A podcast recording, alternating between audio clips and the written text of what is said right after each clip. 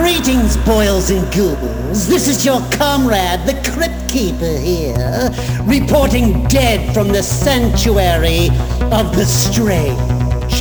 Tonight's macabre myth is a fright-filled feature, one overflowing with monsters, madness, and magic.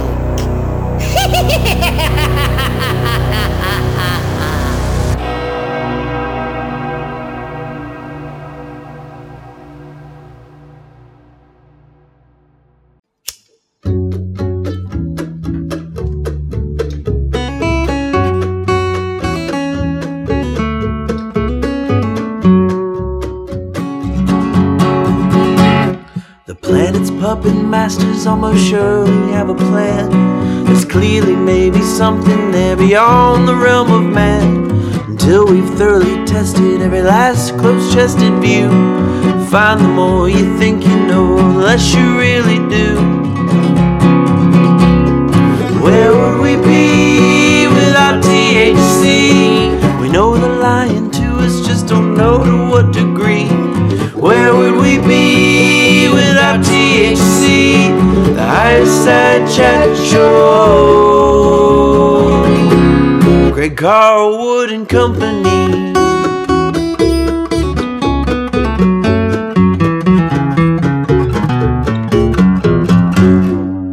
All right, we're going to do things a little bit different today, folks.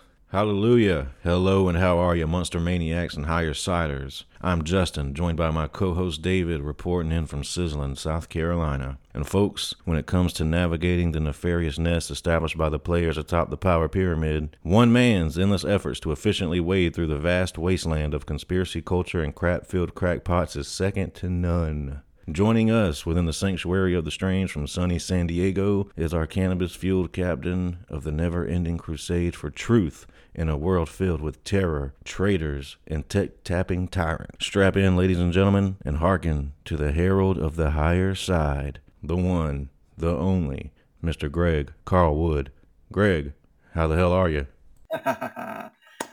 Nice, man. Thank you. Thank you. Well delivered. It's hard to follow you. You know, it's different when you're sitting here. You know, I got a different appreciation for the intro.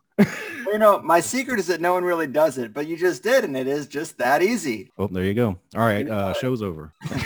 Praise be to He. So, Greg, take us back in time. What would you say your origin story is with these sort of topics? Is there a eureka moment or an event you can point to? Well, in terms of interest in these kind of things, it just seems to be a lifelong interest in things that seem off the radar from other people I know, my general peers all throughout life. I mean, no one really liked Bigfoot or the Loch Ness Monster as much as I did. Right. And I did see a strange cryptid thing when I was in kindergarten. It was just very brief, but that fueled even more interest because I know what I saw. I know it was a real thing to some degree. You know, realness might be a spectrum. You know, I saw something that allowed me to listen to the stories of other people or 40 and tales and be like, man, you know, I know somebody's got to be making some stuff up, but it's also totally possible that some of this is true because my experience reflects that. So I've always been interested. And then I just didn't really have a direction in life, as many of us don't. You know, the story I was told of how to be successful didn't seem like it was going to work. I didn't want to have a boss. I didn't want to have a conventional job or hours. Every job I had was this building where 80% of the time I'm just looking at the clock waiting to go home. And I just didn't want to live like that. It'd be a sad existence. And unfortunately, it's very hard to dig a path away from that. Then me and my friend Matt, we got desperate. We were back in Missouri and we had dropped out of college and a couple of years had gone by and we made a Hail Mary play to grow weed in San Diego. We were going to move to California because we thought, hey, we can have a job that we hate anywhere. We should at least enjoy our time off the clock. Because I can be broke in California just like I could be broke in Missouri. But when I'm off the clock in Missouri, I'm either pouring ice on my locks so I can get myself home, you know, or just like sweating before I even reach the front door. It's not great. So I just thought I could be broke anywhere. And there are sunglass huts and GameStops. You know, I worked in corporate retail management. The only benefit to something like that is that there are stores everywhere. So use that as a launch pad to get yourself to a place you might want if you have that type of job, because you already know you can do the job. So just go to a new place. And it's like adventure light. It's adventure with training wheels. And it's a great way to use it if you're in that kind of job and you don't like it. But we tried to grow weed and it worked out. I mean, we grew it. They call it weed for a reason. It's pretty easy to grow, actually. But I didn't know anybody who had the kind of purchasing power to make that really worth it. You know, I didn't know anyone who had $10,000 to spend on a couple of pounds. So it just kind of satiated my own cost, and it just wasn't really a great plan. And so I threw another Hail Mary with the Higher Side Chats, and I thought, all these things I've been interested in my whole life, let's talk to the authors and the researchers, because I felt like at the time there was only Coast to Coast AM and Alex Jones. So you got your paranormal stuff and your conspiracy stuff, but Coast to Coast is constantly taking commercial breaks. They never can get deep into anything. And Alex Jones is constantly interrupting guests. So I thought, I'm going to start a show where I don't do either of those two things and let these guests just talk, because you got to get deep into this stuff. And in the beginning, thought I'd have a hard time talking to some of these people for 1 hour. And now I do a 2-hour show. And that's the story pretty much. And then I've been doing the podcast for 10 years now. Started in 2010, and it started as me just trying to find something like comedy. I was interviewing a lot of local comedians, and then I just thought, you know, I don't see this paying my rent. I'm just kind of bullshitting with local comics. It is fun, but a lot of podcasts are, here's these five guys just shooting the shit. And I just thought this isn't going to do it either. So I went with the interview model, and I'm so thankful I did. We're thankful as well. So how far into the Higher Side did you realize, holy shit, I can do this? People are actually listening. Probably when Chris Jericho asked me to do his podcast. That was pretty early on. And I was a big wrestling fan when I was a kid. And it was just after I quit my job, maybe even a little bit before, but it was the first major thing to happen outside of my own little bubble. Like, I'm just doing my thing. And then the first major person to approach me is Chris Jericho. And he's like, hey, I said I wanted to do a conspiracy episode on my podcast. And I asked my Twitter followers who it should be, and they said you. And so now he's getting me water at a hotel room in San Diego. And I'm just like, this is insane. And he was a cool, nice guy, too. He would even text me a week later and tell me the numbers, and I was like, dude, I'm crazy that you're texting me, but sure. Cool. So that was probably the first major thing. But of course, quitting the job is going to be a huge one. I was doing something called the money bomb, which I made up, and I think it's illegal, and no one else has done it since.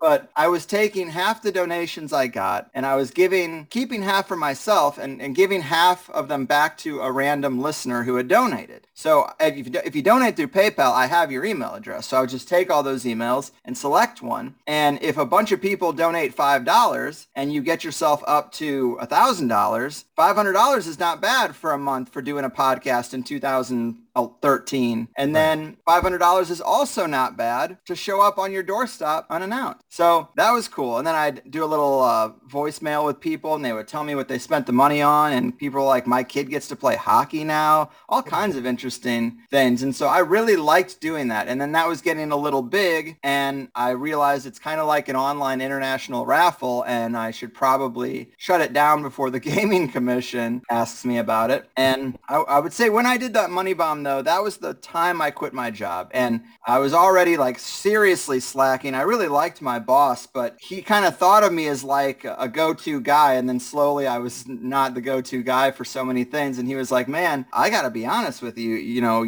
we're gonna have to really have a talk. And I was like, let me save you the trouble, Bob. I love you, man, but I've been doing this other thing on the side, and it's like so big now that I'm probably just gonna leave GameStop. And he was like, oh, are you putting in your 2 weeks, or are you just leaving today? I was like, I'm leaving today, unfortunately. So, yeah. And I loved Bob. He, you know, without good managers and a bad company, you can't even last a few years. Amen. So he was the one who really like kept the seriously terrible corporate stuff at bay. He was a good liaison, you know, whatever. It was the last job I had. That was 2014. And I've been going strong, just interviewing people that I choose to interview in the way that I choose to do it, with no boss and no schedule, no time that I have to do anything. 5 shows a month. I put everything I got into that. So you just mentioned that it's guests that you choose. Now, once you gain more of a following, you are added to more PR lists and more agencies were reaching out to you. So how do you make it through that phase to where you can make it to where you can say no to some guests? I'm sure that's hard, especially when you're just starting out to do your own thing. Yes, it is. I mean, that is hard. I'm a really agreeable person, so I like to say yes. And I also kind of like a challenge of like, this doesn't seem that interesting. I wonder if I can make it interesting.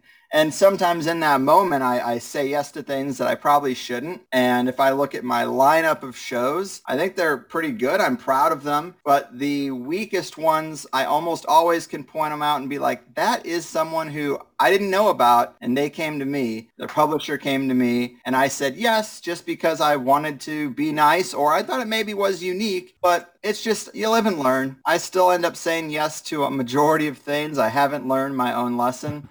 But 5 shows a month, that fills up quickly. And if I want to pick like 2 new people and I want to have on 2 people that I've had on before who always have more to say, that only leaves 1 a month. And that can fill out pretty quickly when you're on a publisher's list. But I guess you just got to remember that their job is to promote whatever is on their desk. So they might sound super passionate about it, but maybe they actually aren't either. And that's their job. Your job is to put on the best podcast you can. Sometimes those things intersect and sometimes they don't. You said 5 shows a month. How many episodes are you sitting on in the whole at any given time? Backlog, I would say. Like things that have been things that are scheduled before they release, to be released. Probably like on my calendar, I have my next 4 on the books and I have my next one recorded. And then usually my editor is working on one. I used to do it all myself. And that is something I've maintained, is that I think it should be edited, not exactly like an audio book, but pretty like 1 degree off from that, really. Like I take all the ums and ahs out. It is the most laborious process of the podcast, but I do think that streamline actually makes it sound way better. And now I've hired someone to do that, because to do everything else and that, I was like, this is the biggest job that probably can be done by someone else. So let's do it. And so he's usually working on something while I'm,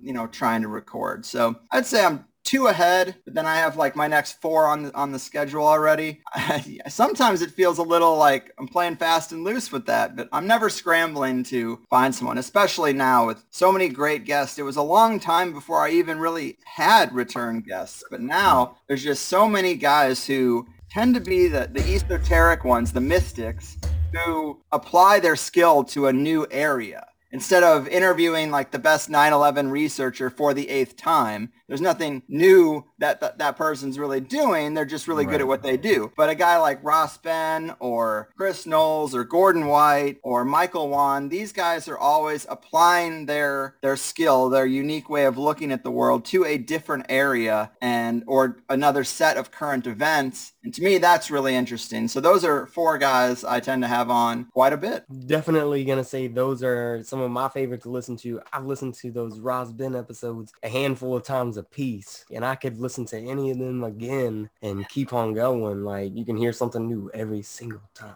Too kind. And for people who are listening to this and don't really have context, they tend to have this way of looking at the world where synchronicity is a big part of it. Just the weird connections that seem to happen between names and events and dates. When you really peek under the hood, it makes you wonder, what is reality? Whether you're looking at the death of Kobe Bryant or the history of computer technology, you find some really weird things. You find, for example, an odd connection between the occult and occultists and computer technology, whether it's John Dee and the Enochian language he got from the angels to communicate with these multidimensional beings, And then the first computer is called ENIAC. And there's all kinds of strange things. There's with computing. Another one would be, I just interviewed someone. I actually had to take a second because I don't think this has aired yet, actually. But there is an esoteric, I believe, branch of Christianity or an esoteric body of knowledge that is actually responsible for binary. They use a divination system of ones and zeros to commune with the other side. And this is the foundation of binary. And that's the foundation of all computing, which has basically taken over everything. So you find weird origins to things sometimes. Like, is the transistor reverse engineered from the Roswell crash, we could say, or Roswell working, as Chris Knowles might say? There seems to be a lot of weird stuff under the surface of reality, but it goes unnoticed. And some of my favorite people, which I can't even do them justice, but my favorite people are the ones who are looking at the world that way. And I've tried to develop better eyes for that, but it's difficult, as you guys might know. Sometimes you see examples in your own life that don't necessarily translate to anyone else, but it does seem to be a personal relationship mechanism that is kind of like dreaming. You can get insights from it, but they don't translate to anyone else. No one else cares what you saw in your dream. Not a lot of people are going to care about the synchronicities in your life, but it's some kind of clue to something. I don't know if that clue is that we live in a simulation. I like the other one, that there is a spiritual dimension, and that is the way the spiritual dimension kind of speaks to us, which Interstellar is a great example of how that would work. That's the best depiction I've ever seen. The little girl sees these books popping off her shelf, and she's like, a ghost is doing it. And then, in a spoiler alert, a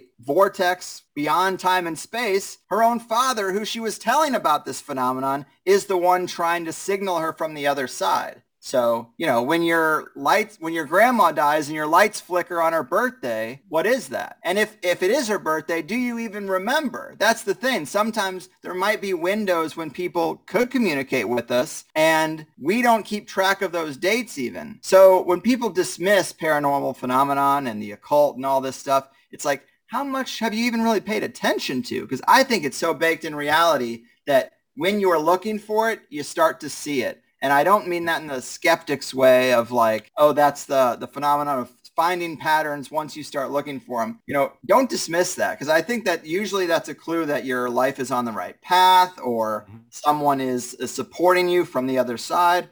I still don't know what it means, but we can recognize and acknowledge that there are clues to something. Agreed. Now, we're kind of touching on this right now. Usually the subject of magic is where some people can split. You know, there's a lot of personal beliefs and indoctrinations that come into play there. Just want to know what your personal experience has been with magic since you've started THC. You know, I haven't done a whole lot of stuff. I think of it as like exercise. I know what to do to get the results I ultimately would want. I know that it works. I've seen other people do it who have good experience with it, and they get the results they want, and I'm just too lazy to actually do it myself. So I think magic really is like a spiritual exercise, and there are obviously dark or risky things you can get involved with. I've read a lot of books that do contain rituals that have serious warnings there, and I've kind of dabbled in that, but I never really gave it my all because I was almost afraid of it working. And then when it doesn't work, my half-assed attempt, I'm like, oh, well, maybe none of this works. And it's like, well, you know, you didn't give it your all. So it's a weird catch-22 loop. But when you're in those moments, sometimes it feels very real, and your hair starts to stand up, and you're like, maybe I'll just phone it in or mispronounce some things or mumble through this and like get out of here. And it just never seemed to really be exactly working for me. But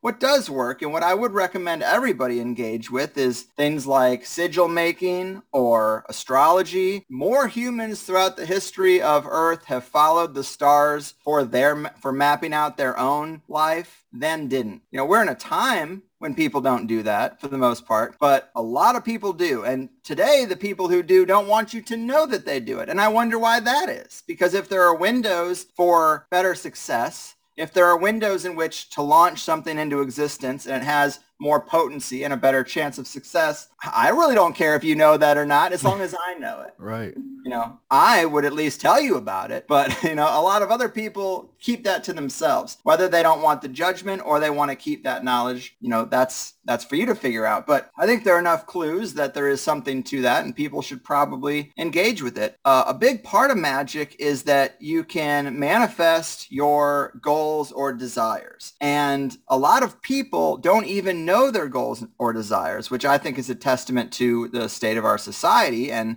what we're taught. There are 24 hours in a day. A day is not a short period of time. Most people listening are probably in their 20s. You've been on here on this planet for 20 years. What are your goals? Can you tell me in a sentence or two? A lot of people can't. You've probably seen 23 Marvel movies, but have you thought about the next 5 years of your existence? This is a really frustrating thing, because people say magic doesn't work, and it's like, well, for it to work, you have to have a well-defined goal and then see if you can achieve it through occult means. And most people don't even get to that step one. So I think there are a lot of great teachers out there and great techniques. I think there's a fallacy in thinking, oh, well, if magic worked, then why wouldn't people dabbling in the occult be running the world? And as well, they might be. But I think we all know people who like maybe hang out at the flea market and they look like they're at some Renaissance festival and they're trying to do tarot cards. And it's like they're doing tarot cards for $10 a session. You're like, this guy, this is not yielding results for this guy. But you really don't know what his goals are. Right. Maybe his goal was to get out of his terrible warehouse job doing backbreaking labor and not have a boss.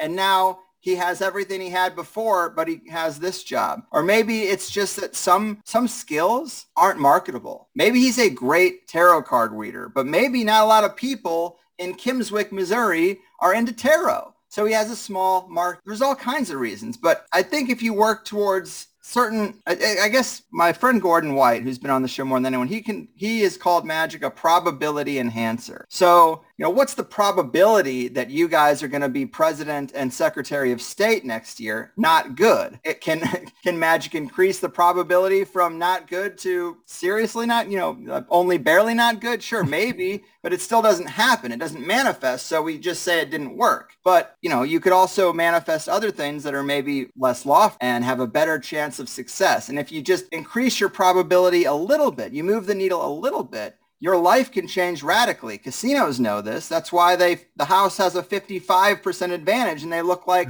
palaces of light. It doesn't take a lot. Probability enhancer, and you can use it in your life. You just mentioned Gordon White. That's funny because I actually found THC through Rune Soup. It was your interview with Gordon as to how I found you, because I guess my entryway was a bit more interest in the magical side of things. You and Gordon end up meeting. Was it just through THC? You just had him on the show and you hit it off? Yeah, I actually believe, I could be mistaken, but I think he was a listener who reached out to me. I mean, this is early stuff. So like there aren't a lot of podcasts for this at all. And I believe he might have reached out to me and said, hey, I'm a listener. I run this blog. I'm sure we can find some things to talk about. And then I dug into it and really, really liked it. And I think that's how it started, but I've definitely asked him back more than any other person. And I think he's great. I think he can apply his logic to magic, to geopolitics, to all sorts of areas that you wouldn't expect, to economics. And that allows him to be a very versatile guest that's well worth coming back. And he is one of my favorites. One of ours, too. I want to back up on something you said earlier. I kind of glossed over the cryptid experience thing. I've heard that story before, yeah. But for our listeners, what if you were a betting man, what would you think that was looking back? See, I still can't really put it into a category. And for people who have heard this before, I am sorry. I will do it quickly. But for people who haven't, it is an interesting story. The thing about me is I only have a couple of paranormal ish experiences. So unless I'm going to start making things up, which I'm not going to do, people do hear about the same ones over and over. But when I was in kindergarten, my parents bought a house in a subdivision in rural Missouri that was being built. So it's like there's houses there, but there's a lot of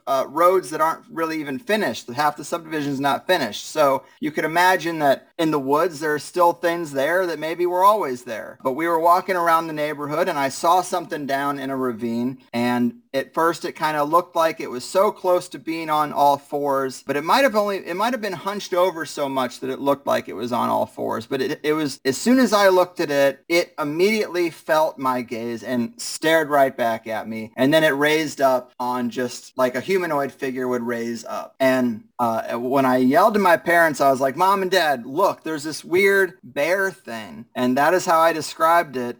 And I know there are not bears in Missouri like that. And they also, it was very humanoid. The way it noticed my gaze and then reacted just from that, it really did seem like some kind of humanoid creature. And then I said, no, it's not a bear. Because I noticed that its skin looked, it didn't look like it had fur. It was bear shaped, but with fur, instead of fur, it had like a gray, rough skin. So I was like, no, it's like a weird rhino. And I know there are not rhinoceroses there either. I'm in kindergarten, and these are the only things I can think of to describe it based on what I'm focusing on. Am I focused on the shape? Maybe it's a bear. Focused on the texture? Maybe it's some kind of weird rhinoceros without horns. But you could also see how, when I look back to a kid in kindergarten, those two animals are shaped broadly similarly from a distance. And long story short, my parents just kind of were laughing, and I was like,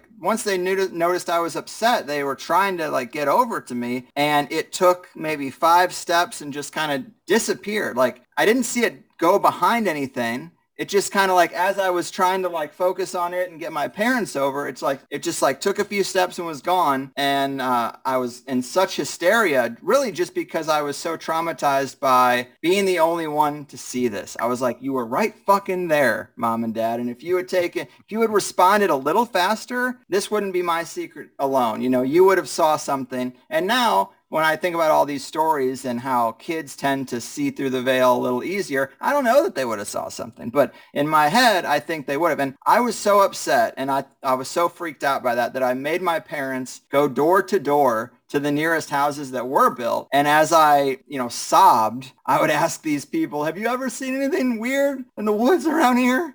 And obviously they never did, but I was so desperate to not take that to my grave myself. I was so desperate to have someone else see it. And unfortunately, that's just not how these experiences go a lot of the time. And as I've done the show, I realized how typical a lot of that story is. The weird part about it is the fact that I can't categorize what that was. It was not anything that looked like Bigfoot, a dogman, maybe, but I really still didn't think it was furry. I didn't sense a furriness to it. It was either like, if it wasn't gray skinned, like with rough, wrinkly skin, then might say it was like a shadow figure. When people see shadow figures and they're just black, they're just nothingness. It's possible that I would maybe describe it like that if I could see it again, but it was trippy. It was very weird. It's weird.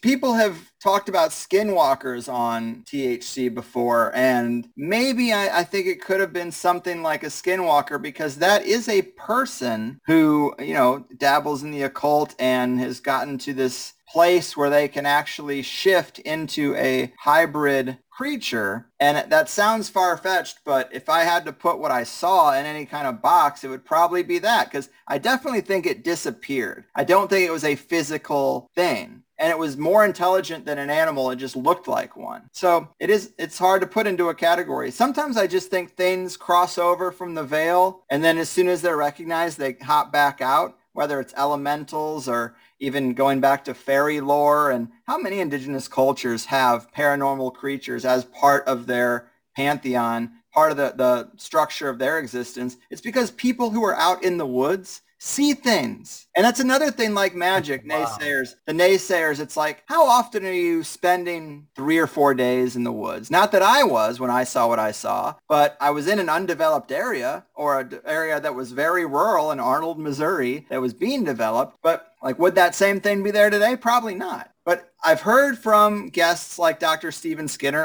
a magic and occult expert, that these spirits are very sensitive to sounds and smells. So good luck seeing one in one of the major cities where 95% of people live. Even a suburb is going to be too crazy for one of these things. What if they are connected to nature, or what if elements of nature open up these portal areas? Well, then if that field is a little lower, right, like out in the woods and such, right? So it's not going to happen in the cemented over Walmart parking lot. It's going to happen way out in the woods. And so I would ask naysayers how often they're in those environments, because I'm sure it's not often. So it's the same with looking up at the night sky. I know people who skywatch regularly, and they're like, it is not hard to see a UFO. Sure, it might look like a slow light that's just way off in the distance, but then it goes this way, and then it goes this way. And it's like, you don't see anything but a light, but you know it's not a satellite. You know it's not a shooting star. You just saw something like that. It's undefinable. And it's not hard, but people don't look. And I think that's why I've developed an interest in indigenous culture, because so many of them were at whatever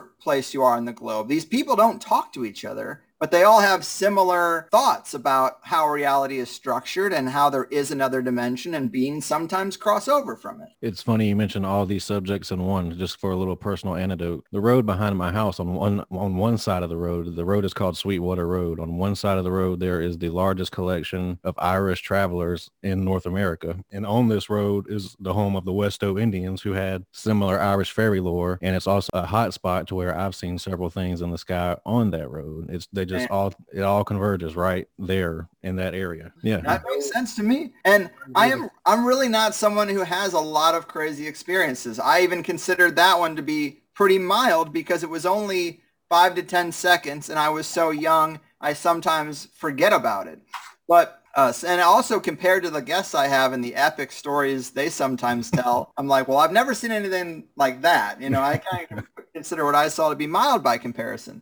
But just from doing the show, people who like see my card has a giant wrap on it or something, or people who ask me what I do, I tell them. And whether it's like a plumber or a mailman or just someone on the street, once I tell them I host a conspiracy paranormal podcast, almost, I would say at least half, if not more, will say, oh, dude, let me tell you a story, or let me tell you what my grandpa used to say. Mm-hmm. You know, my grandpa was in the military. He flew jets. He saw things all the time, but he wouldn't tell anyone because then they'd have to go to a psychiatric evaluation, and he didn't want the attention. Or, you know, I have a friend who I go to see a lot of movies with, and I asked him to go see something. This was a little while back. I think it might have been Arrival, and he was like, no, I can't, man. And then, you know, his wife was like, you ever notice he won't go see the alien movies with you? I was like, I never put that together, but I guess you're telling me that the times he said no, it is an alien movie that I wanted to see. And he's like, yeah, he has experiences. And they scare the shit out of him. And I'm like, this is one of my close friends, and he hasn't told me this. And it's because some people just don't want to. And so, you know, how many people really have experiences when you factor in those who aren't even in the right environment,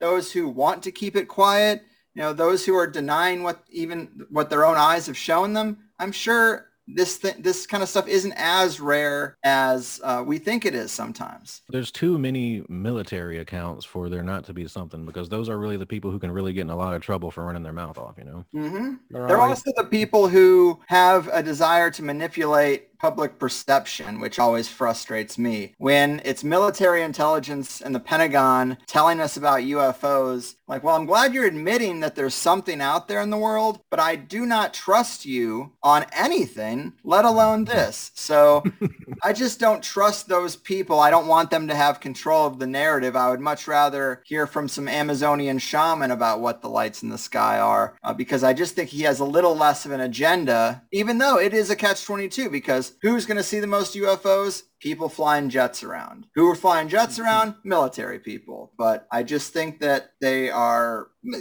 How many organizations have an intelligence department or have a media relations department? I mean, the militaries have some of the most robust culture creation, and they invade the entertainment industry. Like anything that has military craft in it, the military has had to sign off on. So they're always presented favorably. Like, they use Call of Duty as a recruiting tool. I mean, they're geniuses at infiltrating media and crafting narratives for the public. So just because they're telling you about UFOs, don't buy it hook, line, and sinker. You know, that's what I would say. Greg, listeners of THC will know that there are a few topics that get your juices going, one being the hollow earth. What I would ask is what is about the hollow earth theory specifically that intrigues you so much? And do you have a guest or moment on the show that really just blew your mind in regards to the hollow earth? Well, I guess what interests me so much about it is the fact that there just could be so much unexplored territory left in a physical sense, which right now we just consider the world to be well mapped and there's nothing else to it. Although I have done shows about secret islands that the elite keep that have never been on maps and they avoid certain flight paths. But the hollow earth, I think, is a paradigm that takes us to a really interesting degree, because I've had guests talk about the little green beings that are abducting people. They're not from outer space. They're from right here. So I've had guests talk about the fact that fairy lore, being taken to fairyland, or them kidnapping children, all this Celtic lore, they're taking them underground a lot of times into cave systems. Well, what if they have a vast civilization down there? What if they aren't just spiritual beings, but there is a physical elf land beneath our feet? Well, there's a lot of reasons to think this could be possible, even though people consider the composition of the Earth to be settled science. It actually is not. It is just a theory, and people still debate, well, what's at the center? Is it magma? Is it an iron core? If you do any kind of searches, just on my newsfeed in the last couple weeks, there's been this big story, I didn't even get too deep into it, about them discovering this new layer of the earth. Like, they really don't know much about what's inside. About the ocean. They heard the waves on the microphone at the bottom of the sea. Oh, the inner ocean? Mm-hmm. Yeah. We know that. We know. So that's what I was going to get into is mama. We know there's an inner ocean beneath the surface. One of the biggest forests, one of the biggest caves in China has a forest in it with a giant ecosystem. It has clouds that form in the cave. Like, this is crazy. It's called like Sundong Cave, but if you just search forest cave China, you're going to find it. And it's nuts. We're discovering all kinds of strange stuff. What else did I recently read? I heard about, there was an article going around about a year ago that talked about strange particles coming up in Antarctica through the ice that they don't know what they are. And this is like science.com articles. They're like, oh, we've captured these strange particles and we have no explanation for why they would be coming up from Antarctica. We just don't know. We only recorded them. And you might get a theory, but I think it's probably radiation from the inner sun, because that is the conception that a lot of people had that were never popularized, but they are scientific theories that support it. When you have been on, let's say, this ride, this is like my dumb stoner explanation, but there's this ride at a lot of carnivals that people get on where it's a big circle and you put your back against the wall and it spins so fast the bottom falls out and you can lift your feet up. It's hard to pull your neck off the wall. The point being, when things spin, they push things out towards the surface when they spin super fast. And when you look at geodes, round rocks, they have a cavity inside with crystals. Like, there seems to be something about rotation and about, spherical, circular geometry that it will create. It's more likely to me that it creates a cavity. It's more likely to me that it would push things towards this outer edge, because the way spin is, it just pushes things from its center point. Even the tilt-a-whirl spinner thing kids get injured on in the playground. I mean, it pushes things out. So that makes more sense to me than gravity pushes everything to the center. And don't take my word for it. There are a lot of people who support that. Dean Dominic DeLucia was a really great guest who broke the hollow earth down for us first. He comes from the Vedic cosmology perspective. So he is looking at ancient texts and ancient stories that support a hollow earth. And then Brooks Agnew, for the people who are more scientific, he would be a guy who's looking at all the science and physics and making a strong, modern, acceptable argument for the hollow earth. So I would say those two guys, whether you're more into the mythology and like listening to old stories and saying they probably knew a lot way back then, maybe they knew something about the earth, or if you're more into the science thing, I would say Brooks Agnew. But and Eric Dollard is another one who is very scientific. Some of the ether physics folks, some of the people who get really into Tesla technology and that sort of stuff, you ask them about the earth and they'll say they believe it's hollow. Nassim Haramein is another one who who says that. Something that jumped at me on Brooks Agnew was he was talking about the Bostrom saga, right? He was talking about the emergence point. And that's like, and he was talking hollow earth as well, right? Mm-hmm. But go back as well a little further, talking maybe Corey Daniels, talking about with the Hopi belief. Yeah, right. There's a lot of indigenous stories about periods of cataclysm and being taken down inside the earth. I believe that's what you're talking about with the Hopi, that they survived a cataclysm because they were taken under the earth by the ant people, they say. Well, what does a gray alien look like? But how would you describe that using animals? Ant person wouldn't be a bad one. That's a pretty accurate description. So there's a lot of weird stuff that point to the fact that maybe we're not the most advanced species on this planet. And maybe the surface isn't the most interesting thing about this planet, because how many things does nature make that the outside edge is the most interesting and the rest of it is just nothing of use? Very little. Think about any fruit. You cut it open and the inside is vastly more interesting than the outside surface. And I mean, that's just a dumb stoner argument, but I just think nature produces things in a certain way at scales. And if you just use other parts of that scale and extrapolate about the whole earth, I think the inside might be quite interesting. And it doesn't even have to be hollow in the conceptual model that a lot of these guys have for me to be interested. There's a lot of inner earth stuff. So the earth doesn't have to be hollow. We know it has these vast cave systems that we've never even been to the bottom of. What if they connect all over the planet? You know, what if they do have a central hub? They are all over the planet. I can't say they connect, but they definitely are. And the Moho layer is a layer of the earth that's 12 miles down that is porous like a sponge. A lot of things could live in there. So it doesn't have to be hollow to be interesting under the surface. I think we just never really talk about the subterranean world. We know so little about it. And when we crash things into the moon, or we even get seismic readings of our own planet, it reverberates like a bell, the moon did, or ours. There is a point in the earth where the seismic waves aren't red. Well, maybe it's because there's a cavity here and they're red, except for this period where there's a cavity. And could things live there? That's up to you to decide. But I would tell people to look into that, because we adopt a lot of things as settled science that really aren't. Yeah, that was my next point. I think most folks would just be shocked at just how unsettled science really is. There's so much contention and bickering within the scientific community. It'll scare you if you really look into it, you know? Mm-hmm. The percentage is lost to me right now, but it's the majority of scientific studies just can't be repeated. Yeah, there was a, Chris Knowles brings that up a decent amount. There was a famous scientist who was quoted in saying, we have a serious replicability problem in the sciences. And some have used that to suggest that reality itself is starting to unravel in a weird way. People have seen that movie Annihilation. Chris Knowles leans on that a lot. The shimmer, this weird dimensional overlay that it just shifts reality. It warps the code of the DNA that is the structure of all life on this planet. It just warps it a little bit, and weird things start to emerge, and it's a different place altogether. And that kind of could be what she's talking about. This scientist who is like, we have a giant replicability problem. Things aren't working as they're supposed to work, as our books told us they work, as they worked when I was in college working on this stuff. Now we can't do it. Right. Strange.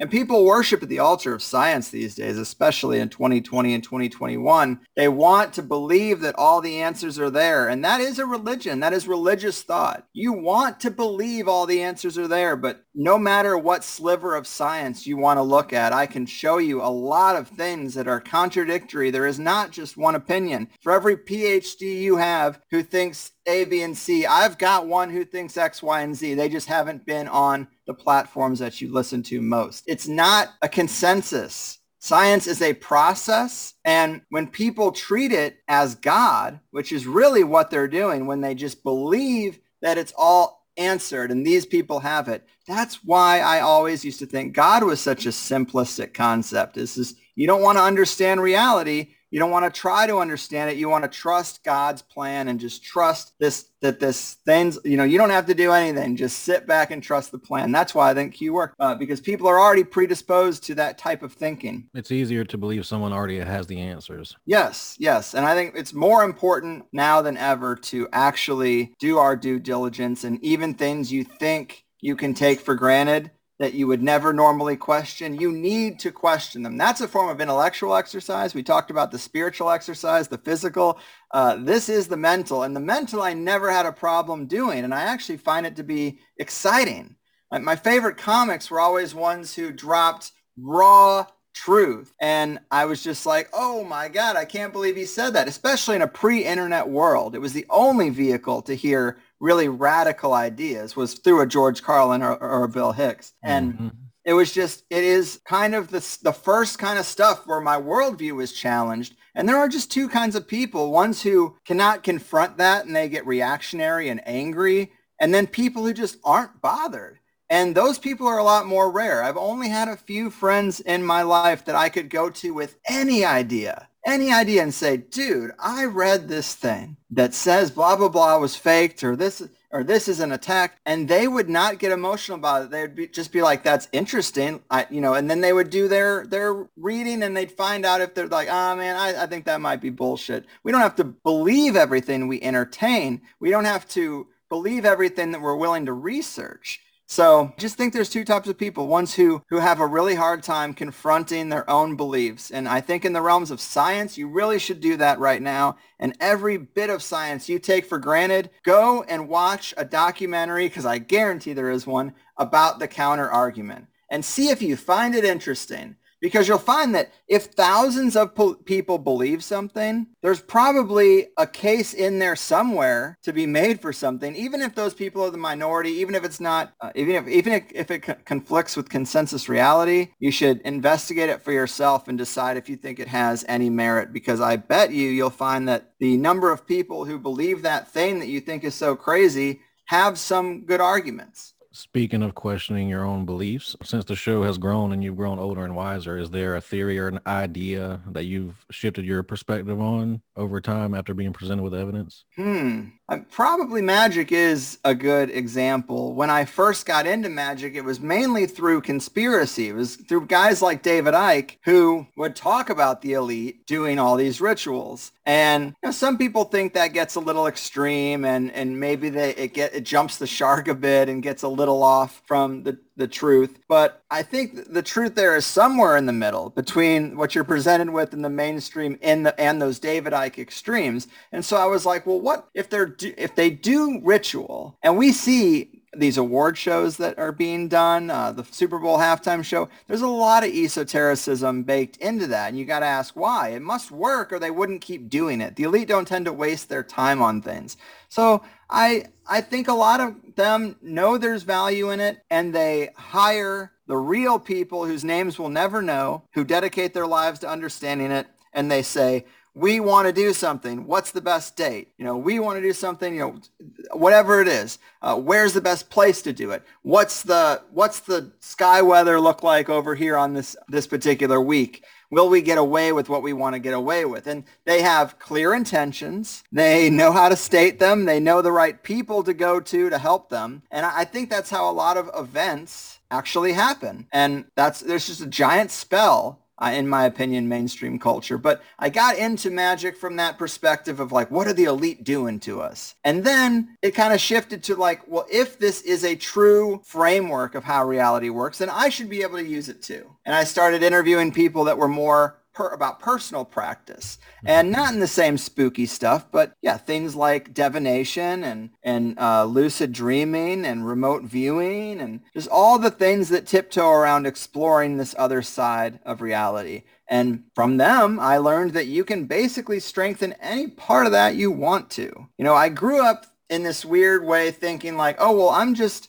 not good at sports, so I don't play sports, and thus it's a self-fulfilling prophecy kind of. But now I've realized that we all can do pretty much anything we want. It's just you got to be dedicated. And that's what's so great about this sandbox reality, I think, is that you are not stuck in what you think you are. It might take more application for you to get there, but like any one of us could do pretty much anything we wanted to do. And you could take a dictionary, and if you promised yourself you'd commit to whatever you landed on, you could spin that thing, land on fishing, and be like, okay, I'm going to make my living as a fisherman. I don't know how, but I'm dedicated to that as a aim or a goal. Even though it's devised by completely random means, you could do it. You would do it.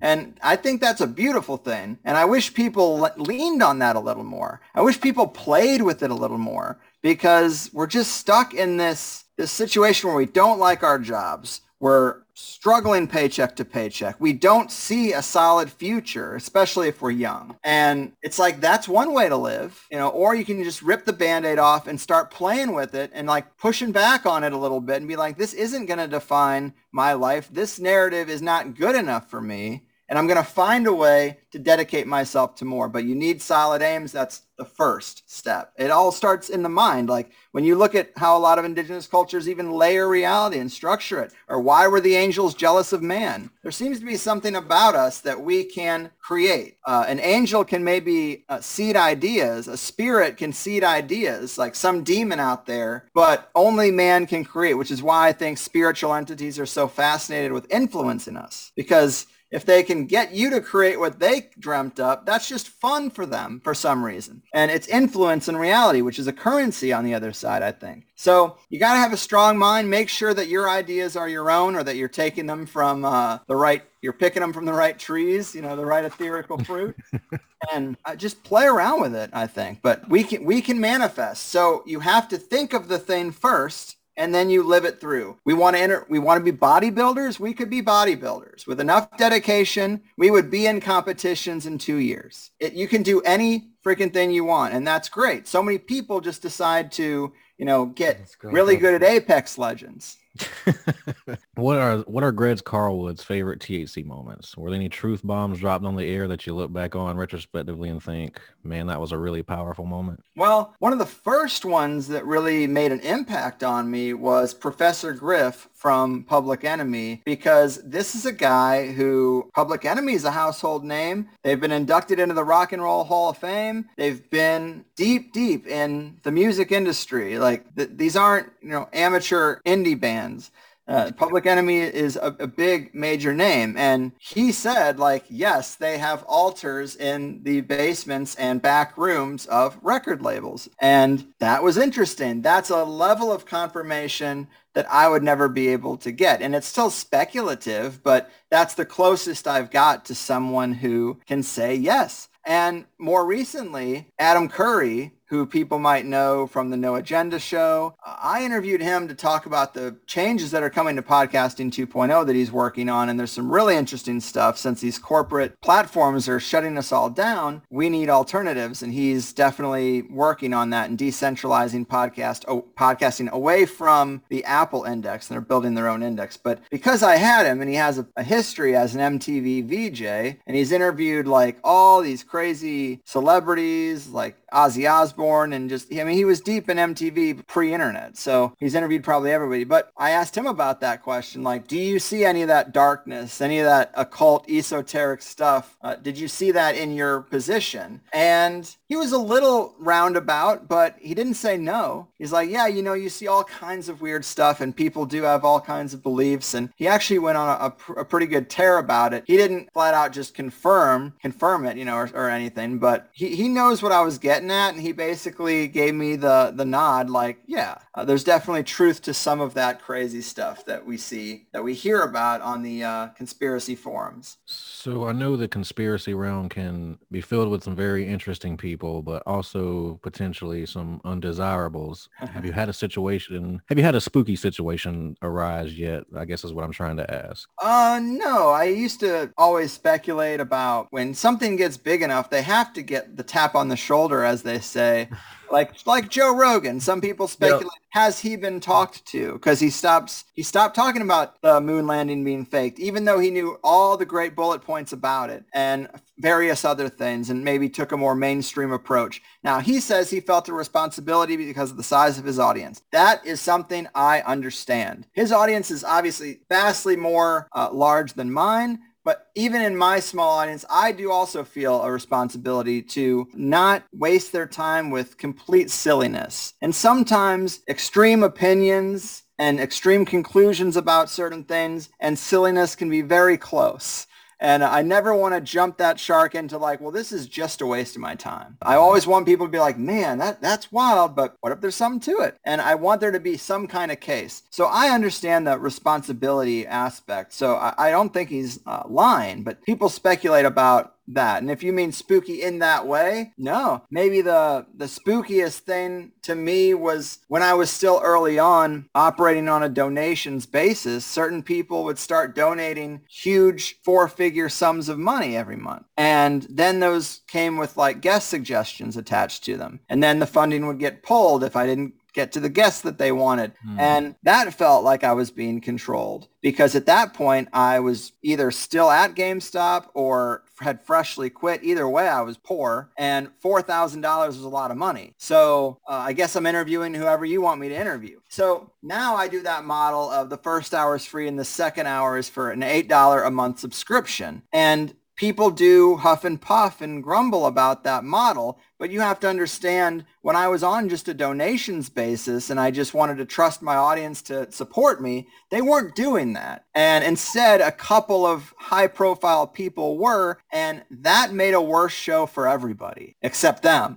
But it made a worse show for the listener and for me, and I could not operate that way. So I flexed to the money bomb, and then what I learned from that is, when instead of just asking people to support something, say, this is what I've done. If you like it and you give me some money, then this other thing happens, instead of just donate to me because you like what you already got out of me. Because people just don't do that. The psychology is, I just got it for free, dude. I'm out. I'm on to the next thing. So the money bomb was interesting because it was a chance to win money. And then I was like, well, why don't I do a second hour? Because then the first hour, it still feels complete. It's not supposed to feel like it doesn't have an ending to it. But people hear that. It's plenty of time to know if you like what I do and like my guest lineup and the topic suggestions that we go after. And if you do, then you pay the $8 and you get twice as much of it just instantly. And I think that's the best approach to try to get some kind of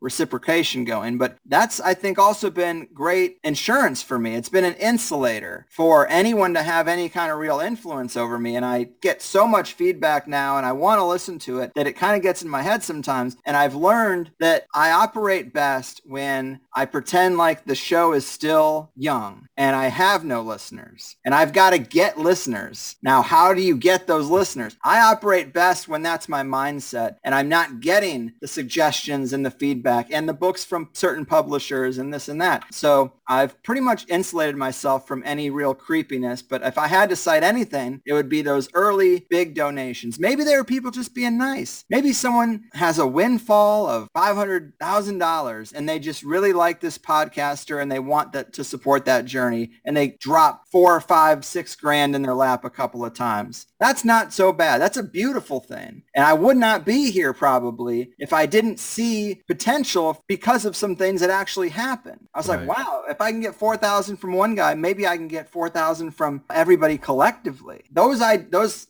things fueled me to keep going. So I don't want to like totally shit on people who support podcasting, but there is a level of support where it does get a little strange. And then when it's conditional, it gets even more strange. And when it's a conspiracy show where people like me are going to have this kind of mindset, it doesn't take a lot to set me off, man. You're already out there. Don't put something else on the radar. That was a little strange, a little on the creepy side. And so when people are like, why don't you just go back to the donations model? It's like, okay, every time someone says that, I'd love to know how many times that person donated to anything and how many shows they support out of the kindness of their heart. Because I bet it isn't a whole lot. People, it's worth the $8. Pay the man. Well, everybody's got their own preferences, but I hope that there is at least a niche underground world of people and that like what I do. And obviously there is, and it's been very great. I mean, I'm super, super fortunate to be in the position I'm in now. And I'm just going to keep trying to do what I do, but that's about it. You mentioned two comedians earlier, Bill Hicks and Carlin. I think it was in your Gordon White interview where you mentioned that they led you to Robert Anton Wilson and Terrence McKenna. Mm-hmm. And it just seems that there's a decent amount of people people in the comedy realm who lean more towards the fringe of things, even today, even to a certain scale. You have Joe Rogan and Duncan Trussell. Why do you think that is? Well, I think it all is because of counterculture. I just think that the commonality between those comedians and those kind of thought leaders like Robert Anton Wilson and Terrence McKenna is that none of them could just be middle management at Best Buy in Ohio and have a nice house in the suburbs, 2 kids, and a family dog. Like, they just could not do that. You couldn't see their personality living like that. They would have blown their heads off. And so I think the commonality is that this cookie cutter Americana presentation, it doesn't even look appealing, let alone achievable. And I think that some people, they're just, that's kind of the connective tissue I see between some of those people. It's just counterculture. And they're more attracted to the mysteries of life and the subject areas that are not on the radar of the nightly news.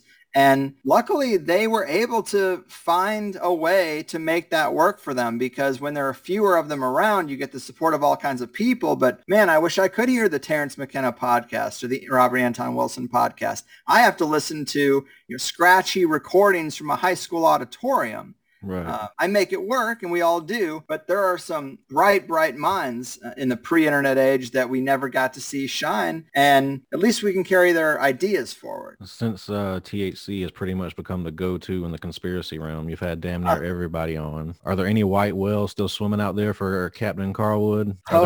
Yeah. There are. David Icke was one for a while, but then I had him on twice, and that was great, but it didn't happen till late in the game. I would say Jacques Vallée is very high up there, and maybe someone like Tyler from Diana Pasolka's American Cosmic Book. There are people in the invisible college, they call it, the nexus of Silicon Valley and venture capital and military intelligence, that have gotten their hands on some of these materials from either the other dimension or from the crash saucer. They're very strange. And these are the people who've been kind of playing with that and trying to figure out what it can do and what they can do with it. These are the people that I wish I had the opportunity to ask them questions for 2 hours and know that I was getting straightforward, honest answers the whole time. That is probably the area where my dream white whale guests would reside. In terms of just people who are researchers, like, there are cool people like David Icke, but some of them, when they've been in the game for a long time, you might only ask 4 questions and a whole 2 hours. And a guy like David Icke wants to talk about his latest project. So you start bringing up past projects, and he's not really that keen on it, and he directs the conversation back to the latest book. Nothing wrong with that. It's the game we play. But I would want to interview someone instead of an Alex Jones who's just like got some kind of media project to promote. I would want to interview someone who is working with stuff directly and probably isn't a household name, and people probably don't even know who they are. And I probably don't even know exactly who they are. I just know what they work on and what space they work on. I love the Hollow Earth, but I just don't know of anyone I could even possibly interview if I had my choice of everyone on the planet that could actually like confirm my suspicions. It would be great to interview Admiral Byrd, but he is dead. But the real military admiral who flew over the poles and saw a hole and fought crafts that came out of it that people think are Nazis, but I'm not so sure. Speaking of Nazis, I heard something earlier this week about Nazis having maps of these inner Earth. Oh, yeah. It's very gnarly. The Nazi party, at least a subsect of it, had real beliefs in the inner Earth and the hollow Earth. And there's the speculation that they went to Argentina and then continued on to Antarctica, and they founded New Schwabenland, which is a city, a civilization in Antarctica under the ice, through the, the tunnel to the inner worlds. And some speculate they are still there. But the speculation at the time was that is who Admiral Byrd was fighting, because they had cracked Tesla technology, they had cracked ether physics, and they had anti-gravitic flying craft. So these Foo Fighters people were seeing during World War II were these experimental, like revolutionary crafts that the Nazis were using. And when you get to the subsect that would have made it to Antarctica, these are the crafts they used to make that journey and to live down there. It's a possibility. It's a good theory because the timeline works out pretty well. And then there was was the 1952 White House flyover of UFOs, which anyone can clearly see. Well, that's like a decade after the war ended. It's like, well, I could see a civilization of escaped Nazis laying low and then trying to work out some diplomatic agreement with the UN or the rest of the world that says, you don't talk about us, we don't bother you. And then if they didn't want to sign it as a show of a muscle flex, you know, a show of force, fly over the White House and your crafts, freak everybody out, and then say, okay, we'll keep this technology a secret, and we're going to keep our base off limits, and you just let us live our happy existence. I could see that kind of arrangement being made. I could also see it being some inner earth beings that are ancient and far beyond us, and they didn't want Admiral Byrd coming in there. So I don't know, but there are a lot of interesting things in that regard. But I don't know. In terms of dream guests, it would just be the people who've gotten to see those metamaterials, most likely. I like to lean towards the Lovecraftian angle on the inner earth. Well, that's just me.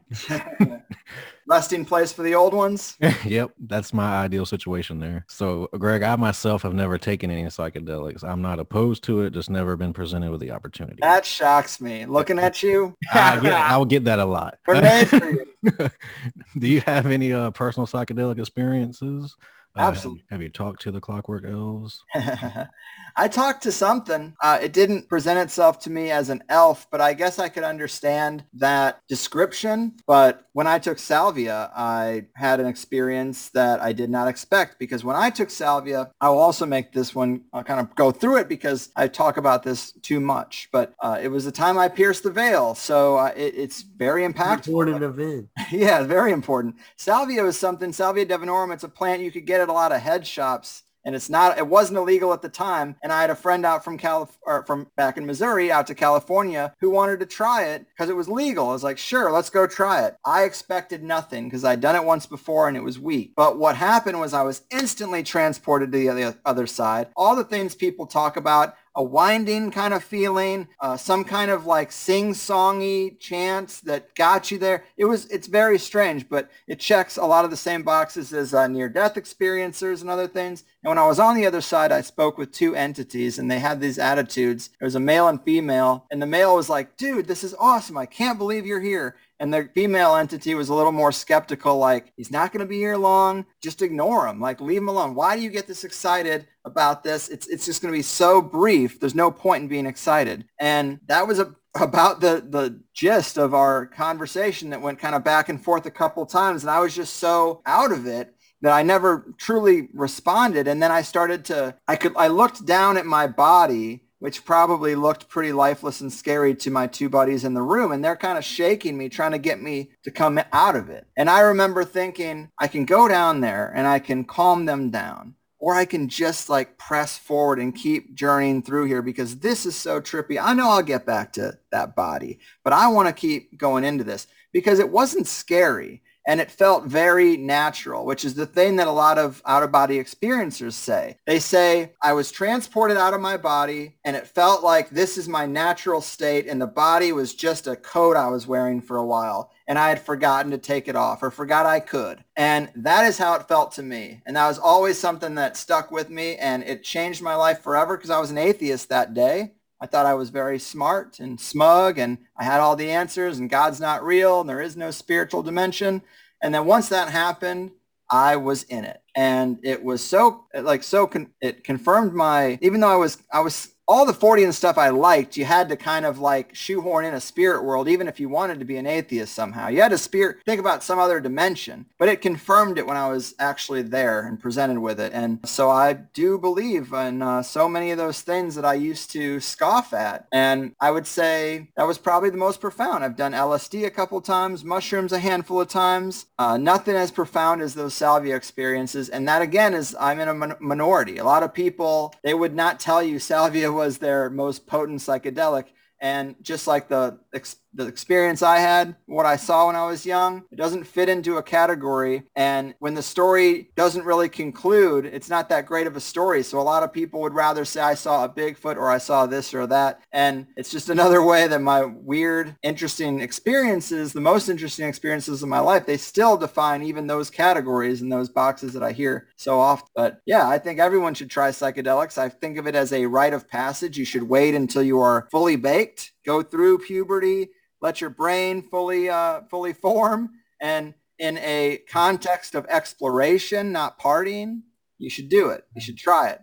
And I think the reason it's illegal, just like the reason magic is suppressed and dismissed, we could say it used to be suppressed, now it's just dismissed out of hand. But the reason these things aren't prevalent in our American society is for a reason. And they're prevalent around the world when you get outside of our bubble. And I think people should explore that. And that's a big part of what I try to explore on the show. Did any of your friends have experiences that day as well, or was it just you? Unfortunately, they didn't.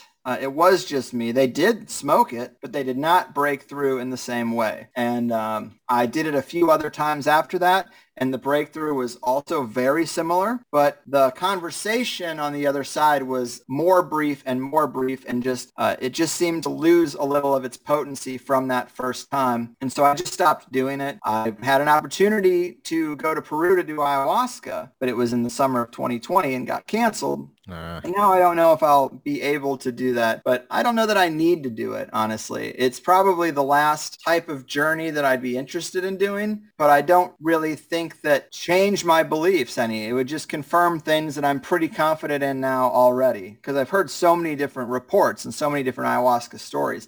And if you don't want to do psychedelics yourself, or if you're nervous about it, or if you aren't to an age where you think it's appropriate yet, because honestly, don't fuck around. If your brain is still forming, let it form. Just because you're an adult at 18, you don't know this until you're 35 to look back, but like, I didn't start making good decisions until I was like 25. And at that point, I think is when a person should, maybe in a ritual context or just a spiritual meditative context, try some of these things. And if you're afraid to or don't want to, get deep into the reports of people who do, until, you know, get deep into the reports. And the reason why I even started smoking weed and started like being interested in mushrooms is because George Carlin and Bill Hicks were interested in them, and I loved the way they thought. And I was like, wow, these guys are such interesting thinkers, and they give credit to the mushroom. Mm-hmm. Is the mushroom going to make me a genius? Probably not. But it might make me see the world in a different way, and I think it probably is. Marijuana definitely is responsible for a lot of the ways that I see the world, and that's why I pay it homage with the show's title, The Higherside Chats, THC. And yeah, I mean, I think it's something people should explore, either intellectually or actually, but don't just dismiss it, and don't think it's all just people tripping and chemicals changing in their brain, because it's more than that. And you might not believe me, but I'm telling you, probably by this weekend, you could know for sure if you just asked around, you know? Well said. Greg, you mentioned before that you moved to San Diego. You were a movie guy. So I like how you were a movie guy growing up. So what are your favorite films? Well, there's a lot of the typical stuff like Tarantino films I really liked. But if we wanted to talk obscure, and if I wanted to talk kind of in the genres in which I think you guys dabble in and your audience appreciates, one movie I really love that doesn't seem to get a lot of play is Dark City. I'm sure you've seen it. You probably even talked about it, but that is a trip of a movie. Also, I obviously love The Thing. That's that old movie. I don't know if it holds up. I watched it a few weeks back, and I didn't really feel like they stuck the landing like I used to think they did. But also really liked The Cell. I don't know if you ever saw that. It's a weird movie with Jennifer Lopez and Vince Vaughn as a cop. But they develop a technology where they can put you into someone's dream world. And there's a psychopathic killer out there who locks girls in a chamber that fills with water over a 24-hour period. And so they've only got 24 hours to get into his mind and find out where he stored the girl. But when you go into the mind of this psychopathic killer, the way they did it, like the world they show you, the visual effects are just really, really amazing. And there's even weird plays on the stuff we've been talking about today, where you can go into someone else's world, and if you have a strong enough mind, you can kind of present yourself the way you want to in their world, and you can kind of push back on it being just their conscious creation.